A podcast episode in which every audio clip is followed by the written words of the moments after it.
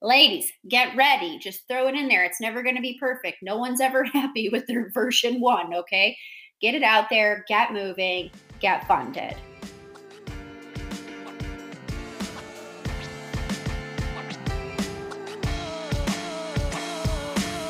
Welcome back to this week's episode of Be Bolder. Last week we started down the winding road of our adventure and venture.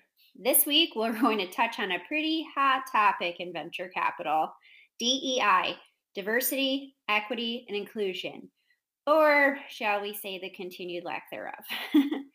we'll talk about why VC firms look so 50, male, and white. And we'll more importantly talk about what steps can be taken on both sides of the table by venture capitalists and entrepreneurs to make VC firms more like the world we live in every day and to see funding go into the hands of founders that are as diverse as the global population. But in order to understand how the problems can be solved, we need to understand how in the hell we got here in the first place so that we can understand what the patterns are and then course correct from there.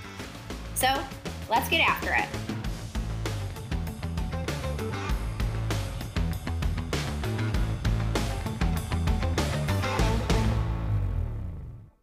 Capital in its current form hasn't really been around for all that long. It's really only been around for less than 100 years, beginning in about 1946, when a former Harvard Business School professor formed what is now classified as the first venture capital fund.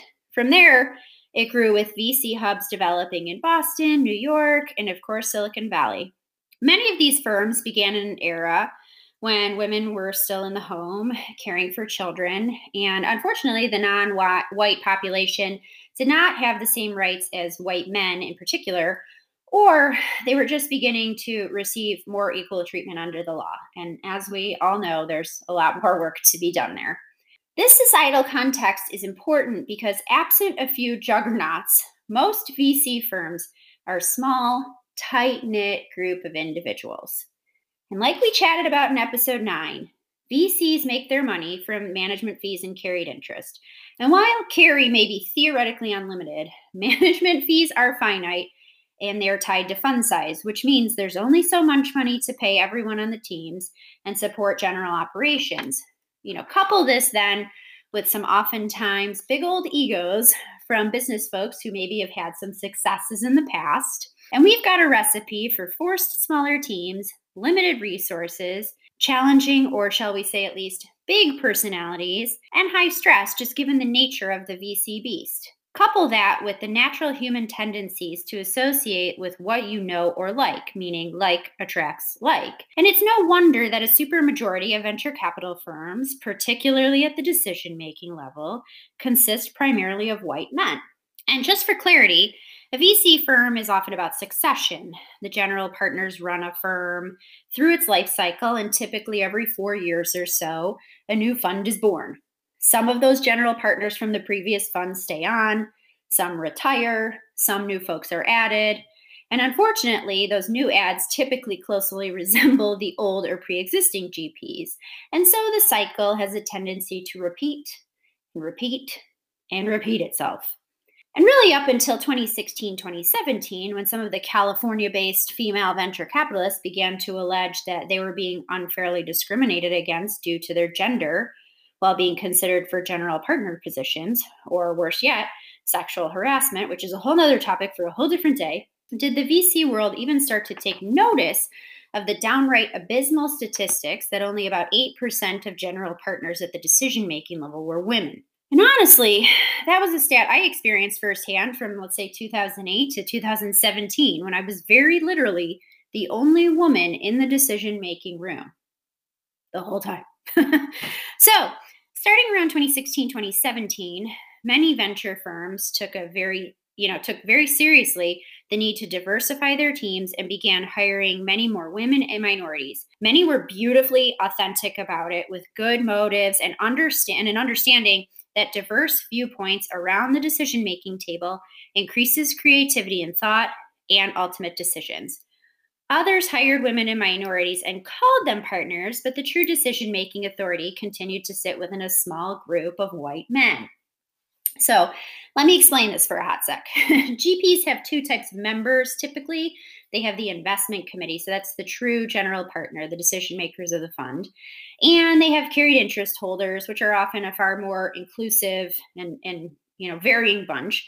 But those folks typically don't have a decision making say necessarily. And unfortunately, some VC firms said that they had diversified and added women and minorities to their teams, but they did not give them true decision making authority or say. So it was slash is effectively diversity in name only. This is a large part of why we see stats of VC women partners creeping up to let's call it 12%, but true decision making only women venture capital partners hovering at around nine. Okay, so we have a baseline for why VCs look the way they do. So, why are male entrepreneurs invested in more oftentimes than female? Okay, well, this reason's typically got a couple of prongs to it. First, just like like attracts like in VC firms, so too are VC firms more likely to invest in groups similar to them.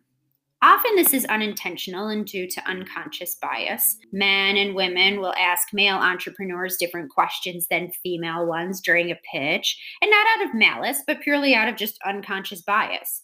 Now, let's be straight. Some people are also just assholes with malintent who need to shut their suck holes, but for the most part, that's not the case. Next, Women are often less likely to seek funding from all male groups, sometimes due to their own unconscious behaviors, and sometimes it's because they just don't have a familiar or similar face to usher them through the venture capital firm's door. Remember, this is all about relationships, true relationships. And so they might not apply because they don't feel like they have an advocate. The same goes for diverse founders because if they don't feel like they have an ally on the team, they're just going to avoid application anyway. Women are also typically more likely to delay the launch of a business than their male counterparts until they feel that it's quote unquote ready. Ladies, get ready. Just throw it in there. It's never going to be perfect. No one's ever happy with their version one, okay? Get it out there, get moving, get funded. So, you combine all of these things together, and it's no wonder that there's gender and diversity issues in venture capital. Okay, great, Linz. You told us what the problem is. So, how in the hell do we solve it? Well, opinions by LKS, I think we solve it like we solve any other problem by applying consistent pressure over time in a lot of different avenues. First, on VC side, DEI needs to mean true diversity, equity, and inclusion, not only in decision making on the VC level, but with investors in funds and in selecting co investors in deals. In the VC firms, true decision making GPs need to prioritize diversity, embrace discomfort in facing diverse, possibly divergent opinions, and truly include women and minorities at the decision making table, not just in name. This needs to change. Don't make me call you out. Okay. Diverse backgrounds and opinions bring different experiences and lenses through which deals and the world are viewed. Groupthink is avoided, and it behooves you, if you're looking for a leg up in a venture firm, to have a bunch of different opinions around the table because if everybody thinks the same, that's either going to be real good or it's going to be real bad. Second, not only should general partners seek out LPs who value diversity, but LPs should hold GPs' feet to the fire with regards to diversity. Many investors have started to do this, which is awesome, and more should because he or she that controls the gold gets to make the rules. That's the LKS golden rule, by the way. If you have the money, you make the rules, okay? So why not use your investment powers for a double bottom line? Great returns, and improve diversity. Third, sexist, homophobic, and racist co investors should not be included in deals. Period. Look, I've dealt with my fair share of these types of garbage people, some as recently as a year and a half ago in upstate New York. Look, I was brought into someone's office to discuss a co investing opportunity in a company. And when I arrived, as invited, okay, the chauvinist male who invited me asked me in front of all of his little male friends if my dad was coming to the meeting with me. Now, my dad is not in VC, my dad is not in law. This Yahoo does not know my dad. He was just being an asshole and trying to gain some sort of leverage, which I did not understand. And so, after not so respectfully um, you know, telling this person to pound sand. I have since had a personal moratorium on co investing with this Yahoo or any of his dumb person crew. Others need to do the same. This is how we put an end to this by applying pressure and squeezing out idiots out of good deals so that eventually it doesn't even make sense for them to stay in business in the space because they're only in garbage companies and garbage deals with their garbage friends and their garbage people. So, again, consistent pressure over time changes all things and hopefully puts assholes out of business. Additionally, on the co investor side, if you see a firm that says they're diverse, but are diverse only in name, you should think about whether you need to keep them out of your space too. Fourth, women and minorities. This is not just for the VC firms to fix alone. Let me be clear everybody has a role and everybody has a part here. Not only should the firms be seeking diversity, but you should demand it and a seat at the decision making table. If you don't demand a seat, how does anyone know that you even freaking want one? Stand up for you. It's not anyone else's responsibility to do that but yours. Okay. and on the investment side, how do we fix that mess? And, you know, that was actually making some degree of progress until COVID hit. And now investments in women and minorities are regressing. At least that's what the stats are showing, despite the formation of a lot of niche focused funds that invest only in minorities or only in women. And so, well, how do we fix that? So, again, consistent pressure over time from a lot of different places. Okay. First, I'm going to say it women and minorities. I do not care if someone on a VC team doesn't look like you. Demand to be considered. Greed trumps sexism, racism, all of that in almost all scenarios. So if you really do have the best investment, put it out there for the world to see and put it directly in front of those investors and prove why you deserve funding and will give them life-changing wealth. Now, if they're asshats and, you know, they're directly, you know, sexist or racist or homophobic to you, you have to really think about like where does that sit within you authentically? Do you want to work with these people for the next 6 to 8 years? And if you do really have this business that's going to change the world maybe you'll leave them out just to prove a point just saying. Next if someone treats you unfairly because of your race sexual orientation gender call it out. Just as michelle obama says when they go low you go high. So do that calling out in a respectful way but certainly do not allow that behavior to continue. Actions rewarded are actions repeated. Do not reward their behavior by being quiet or tolerant. Stand up for you and those that come after you.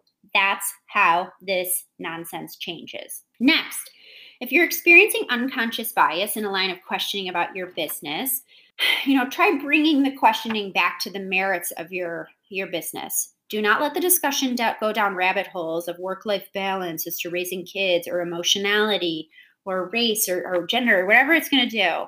Steer it back to center course about financials, opportunity, market, the actual business. If the line of questioning remains biased, don't hesitate to light people up. Because honestly, if they're being challenging with you during the questioning, they're probably not going to invest in you anyway if they're asking you questions that are very uh, you know, bias based. So why not put them in their place?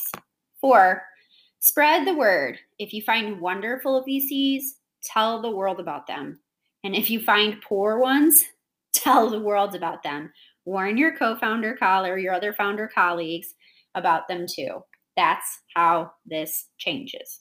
These are all things we can do on either side of the table to improve all of these issues before us. And let me be clear everyone has a responsibility here. Everyone can push and needs to push for change. General partners need to push for true diversity on their teams and in their investments. Women and minorities need to demand a seat at the decision making table. In investments, VCs need to seek diverse founders, and diverse founders need to make themselves and their businesses known and push for investment and correct behaviors when possible. Will all of this be easy? No. Will it always be pleasant? No. Will everyone embrace these changes? No. Should you let that stop you in seeking a, seeking a job in venture capital or VC funding? Absolutely friggin' not. Nothing changes if nothing changes, but consistent pressure over time can change anything.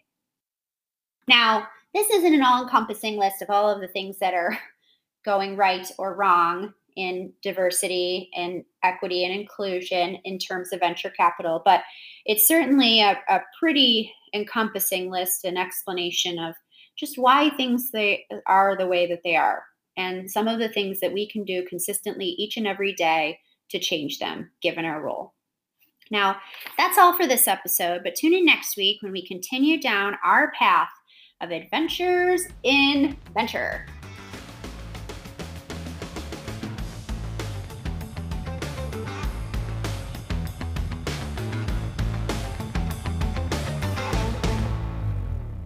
Thanks for listening today. Don't forget to subscribe, rate, and review if you enjoyed this episode. Follow us on Insta at BeBolderCast or visit our blog at thebolderlife.com. If you have questions or suggestions for me, leave me a message at 614 706 6693.